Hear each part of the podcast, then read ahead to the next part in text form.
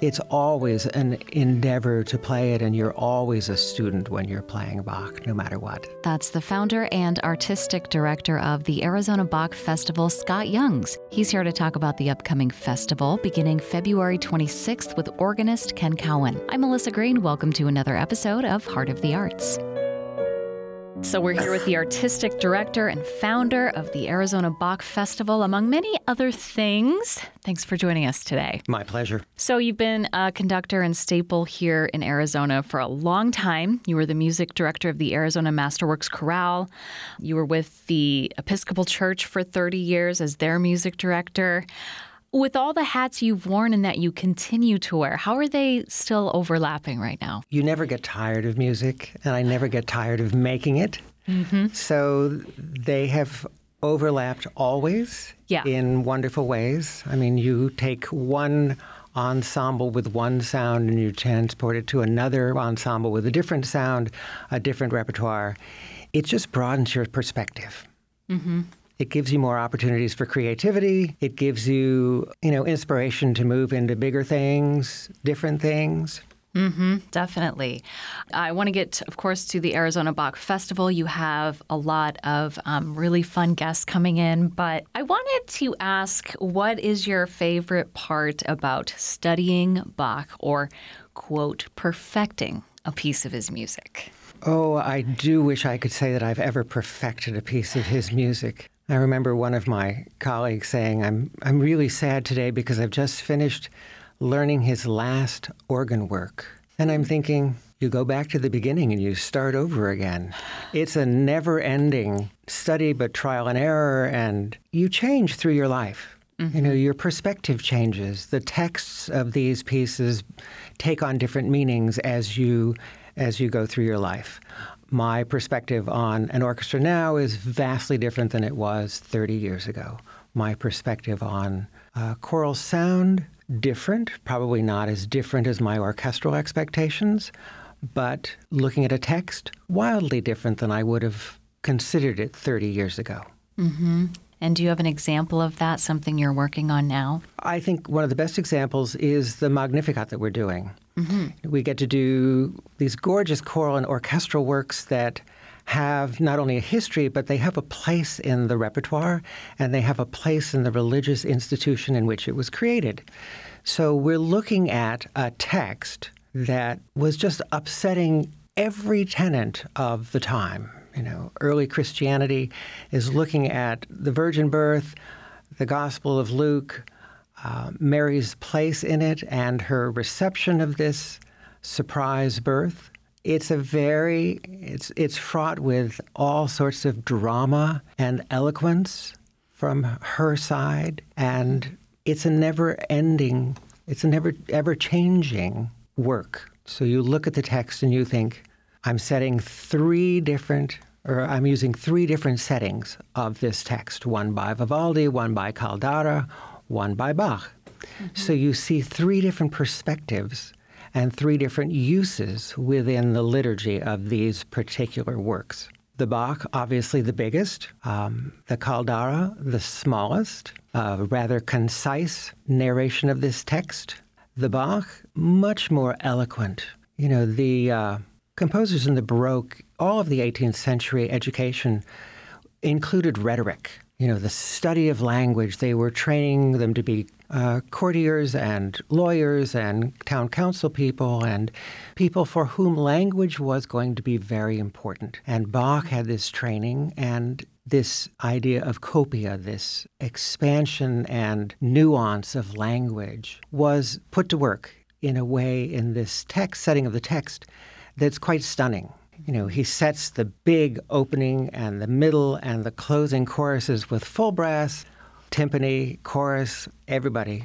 Very grand. And then you shift to the middle sections, which are these elegant motif laden commentaries on the text that's being spoken. You know, when he's talking about the humility of Mary with the little descending motifs in in the orchestra, and then he's talking about the strength of God's arms, and you have the the rising, suddenly big motif. This idea of nuance of language is very, very much reflected in this work. So that's that's a stunning yes. kind of endeavor to work with and see how much of that you can bring out. Yes, it's such a beast. Um, my music history professor in college always called him the genius beast of Baroque. Yes. I, I just thought that was. Every singer and musician will agree. Yes. Um, I wanted to bring something up before we get more into the festival. I've talked about this with Cella Zuill Bailey, who's performing all six suites coming up next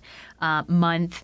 And uh, my one of my professors told me that when you can play, I played classical guitar, and you know, of course, they're transcribed for guitar. But thinking about a cello suite or an oratorio, um, it was you know brought to my attention that when you can play an entire cello suite or whatever piece you may pick, um, that's when you that's when you're a musician.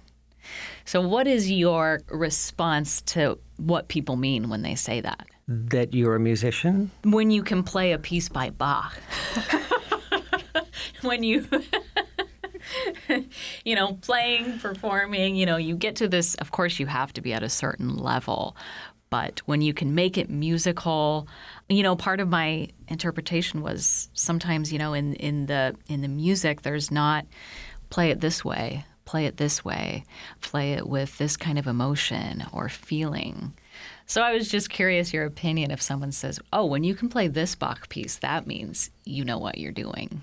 It probably means, or they are probably assuming that you have now wedded your technique and your mental uh, understanding of the work. So one would hope that's true. Mm-hmm. But you know, Bach was the ultimate educator. He was a teacher from day one. So his compositions, he wrote many, many compositions as educational material for his family and for his students, and he taught constantly. So I don't know that any of his music would be non study music. Yeah. It's always an endeavor to play it, and you're always a student when you're playing Bach, no matter what. Yes, yes. So the opening concert of the festival beginning February 26th, Ken Cowan on organ playing at All Saints Episcopal Church in Phoenix. Right. Tell us a little bit about this performer. Ken Cowan is at Rice University in Houston. He's a, of course, a stellar performer. He's played all over the world. Um, he's bringing a program of three major works, just like the the uh, Magnificat was built, mm. beginning, middle, and end with these elegant pieces between that are mainly to show off the color of the organ, along with the grand works that you would expect from, you know, lots of dazzling pedal work and great fanfare. Uh, the organ at All Saints is a neo Baroque instrument, and it's a mechanical action instrument. Okay. So that alone is worth hearing just by itself. It's a stunning instrument. Mm. And Bach would have felt right at home. Mm. He would recognize everything on the instrument. So it's a very responsive instrument. When you actually depress a key, it allows air into the pike with a mechanical linkage. Mm. So it tells you exactly how rapidly you press or release the key. So articulation on an instrument like that is very, very telling. Mm. Good organists sound even better. Less good organists do not sound better. Mm. it is a challenging kind of instrument, very telling, and it's it's a stunning instrument here in Phoenix.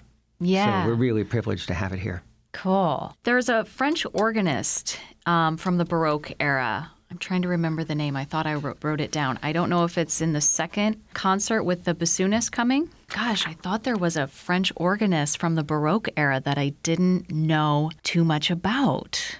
You're thinking of Michel Corrette? Yeah. It opens the second concert, and the intriguing part of the composition is that it's for four bassoons and organ. Mm. So, a very unusual instrumentation because yeah. that was its original instrumentation. So, hmm. very, very fun. The whole program is built around multiples of the same instruments. So, you have four bassoons to open it with organ, then you have an oboe band. Now, we've never heard an oboe band probably in Phoenix, but it was a very popular, uh, in the Baroque, a very popular sort of source of entertainment. So Martin Schuring has put together an oboe band of six oboes, and so you get another whole host of the same instrument mm-hmm. playing Rameau and Lully. And then there is an arrangement of a Bach piece for four violas. Okay. Which leads us into the Bach cantata to end the program, which is also written for four violas and continue with singers. So just a really fun program of unusual sounds. Yes. Not the kind of thing that you would normally hear. Mm-hmm. All Saints is a great a great venue for that. It's a nice acoustical setting. It's mm-hmm. a lovely room. And the Bach Festival is always an educational institution.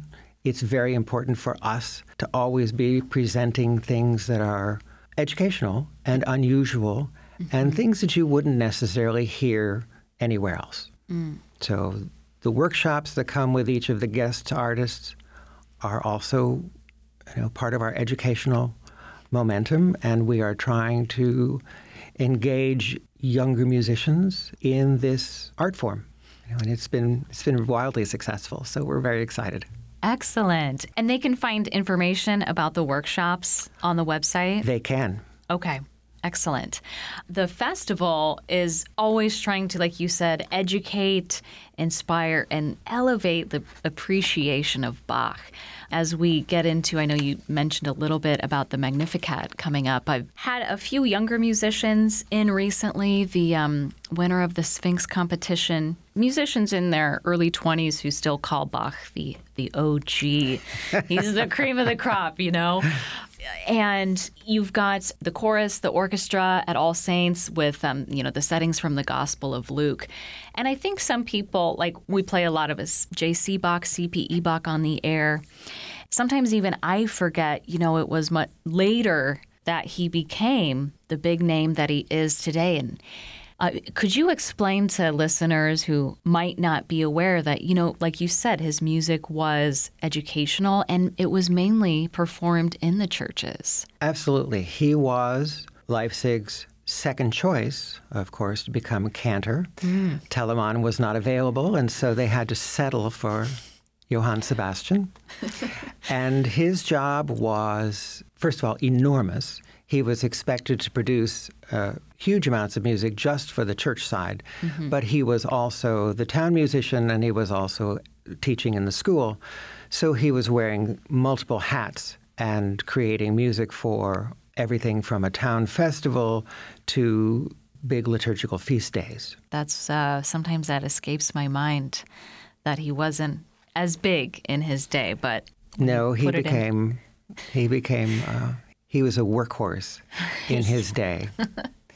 Somewhat of a tyrant, mm-hmm. understandably, but he was not a household name. The Bach name, throughout history, a whole family of musicians was very well recognized, you know, mm-hmm. throughout Thuringia and a household name today, not until 19th century with Mendelssohn, mm-hmm. starting a revival of his music. So. Right, yeah. Okay, so third concert, Arizona Bach Festival, Chorus Concert Orchestra, and you're conducting the Magnificat. So, what is the first thing that you hear? For some people, it's you know it's it's the sounds of the voices coming together. It maybe is like a, a physical feeling. For other people it's really technical. So how do you absorb it and and start to work it? For uh, an oratorio setting like this i would start with the voices. Mm-hmm. and i would start with the soloist as opposed to the chorus. Mm. thinking about it. Mm-hmm. we are privileged to bring in some of our soloists, and some of them are local. You know, we bring in Josephine Stoppelenburg as often as we can. She's just everybody's favorite singer. She's a Dutch singer based in Chicago now, and she is coming again mm-hmm. to do both the Magnificat and an entire program of her own. So that's wonderful. But those kinds of small beginnings where you start working with the emotional aspects of it mm-hmm. then you can grow from that point and listen to the chorus's response to that, and then the underpinning of the orchestra. Mm-hmm. So I would probably start from the smallest and go to the largest corporate sound mm-hmm. in my in my thought process. And uh, she'll be closing out the festival, correct, with her She is. Baroque heroines and Yes. these characters that she's bringing to life. Tell us about that. This is kind of a fasten your seatbelt program. If you've ever heard Josephine sing, she's just a coloratura phenomenon. You know, she just blows your socks off.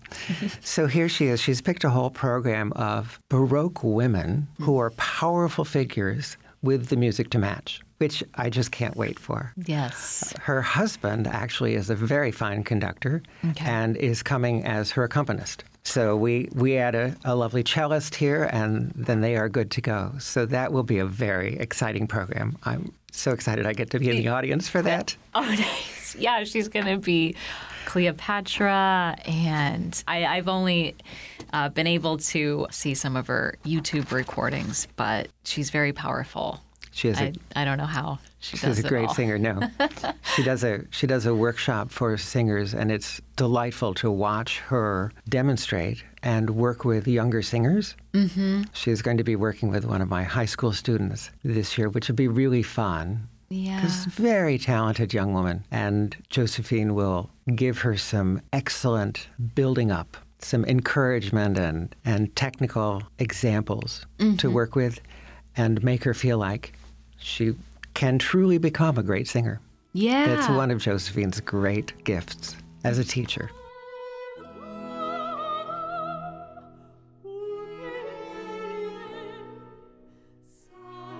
I've talked to other choral directors who say that when you're, whatever piece you're singing, that's your fa- probably your favorite piece in that moment, and you're kind of the actor. Would you say that's her approach or your approach sometimes when performing any type of choral piece? I think whatever piece you're performing at the moment needs to be your favorite piece of the moment. yes. but it is it is somewhat like being an actor. You get to consider the character from all sides. You you take the nuances of language as we spoke about before mm-hmm. and make sure that you are conveying the emotions, the ideas, the text that you want to come across. Mm-hmm. If you're just getting an instrumental piece, you have different limitations and different obligations in getting that simple sound to convey and express ideas, emotions mm-hmm. without an actual text. So, what other highlights do you have um, for us, or anything else about uh, the upcoming festival, or uh, any other educational initiatives that our listeners can um, keep an ear out for here in the Valley? I will tell you my goal for the future, hopefully starting next year, is to have a course on continuo playing. Okay, what is here in the valley. So, as a keyboard player in the Baroque, you were given a bass line, the ch- whatever the cello or the bass or the bassoon was playing. You had their line, and you had a series of numbers written over that actually gave you the harmony. So it would be six five or six three.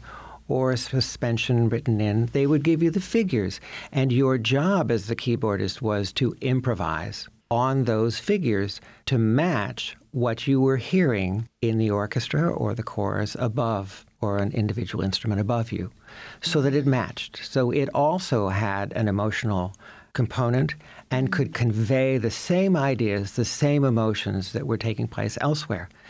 This is a skill that is just mind boggling to us nowadays. We're bringing in Leon Schelhase from Curtis to play this year again. He's a phenomenal continuo player, and this is exactly what he's doing. He is looking at the orchestral score, but he's playing the bass line and improvising on the harpsichord or the organ whatever accompaniment is needed to embellish and exaggerate the text or whatever is happening above him. Mm. That's a great skill that not many people have. Uh, yeah, especially when you are entering the college level and you haven't done any of that. Like you said, it's really kind of mind boggling. It is, but it is possible. And I have watched Leon teach harpsichordists about this improvisational technique. So my goal is to actually start uh, a multi day course each year to bring in keyboard players who can start building up this, this talent, this skill of improvising. We tend to be trained as musicians to be one or the other, either improvisers in a jazz idiom mm-hmm. or straight score reading musicians on the other side, and not a lot in between. Mm-hmm. I spent my career as a church organist. And so part of the requirement of being an organist is to be able to improvise. You need to be able to improvise on hymns, you need to be able to cover cover movements, you need to be able to just time the service so that it is natural. Yeah. And that's one of the skills. It's not always taught at universities or even earlier. So we're hoping to bring this and add it to the educational opportunities in Phoenix and make that one of our hallmarks. Oh, that that's amazing. I mean, and it's I feel like it's such a, a great tool for all aspects of composing, performing, but kind of for that, you know, just that mental workout like you get when you're studying a piece by Bach or whatever, those four different lines, all doing those different things. Nothing sustains or repeats. Um, is that something that you were taught? Or was it missing and you had to kind of revisit it at some point? I had very little training in that. You know, I was fortunate in that I was able to study with Jean Langlais in Paris, who is known as one of the great French improvisation teachers. And we did a small amount of that, but I was really there to study the works of César Franck with him as an organist at Saint Clotilde. Mm-hmm. So it was a different focus for me at that point. But it was a little introduction, mm-hmm. and it really did make me curious and give me the sense that this is doable. Yeah. This is not inhuman. This is this is a skill that you can actually learn and utilize. And do you think young kids enjoy that? Oh, absolutely what young child doesn't love making up stories? You know, what young musician doesn't like working on his own forms of expression, his own music, his own melodies? Mm-hmm. And it carries through for so many things. You know, it's it's ear training, it's it's understanding harmonic progressions and theory. So it's all part of the big package. Mm, that's amazing. Thank you so much for sharing all of that with us. There's four opportunities to attend the Arizona Bach Festival. My last question was: Are, are you? Do you take um, are you taking students on currently? No, I'm not teaching. You're not teaching. Okay, this is just your um, your initiative for right. the. Okay, right. No, it would be taught by Leon Schelhase. Okay, from Curtis. Yes. No, he has a skill set that's way, way beyond. and you're busy enough because you've got, like I said, you wear many different hats. And I just think that it's really important to start with those foundations. It certainly would have helped me more, especially in music theory when you start studying fugues and you get to pointillism and all this stuff that just. It would be a wonderful opportunity for students. Yeah. Well, thank you so much for coming on Heart of the Arts today. It's Absolutely, so my nice, pleasure. So nice to meet you, and uh, we hope to hear more from you. As well. That's the founder and artistic director of the Arizona Bach Festival, Scott Youngs. The festival takes place from February 26th to March 14th in Phoenix and Scottsdale. You can get tickets for all four concerts and find more information at ArizonaBachFestival.org. For KBAQ Heart of the Arts, I'm Melissa Green.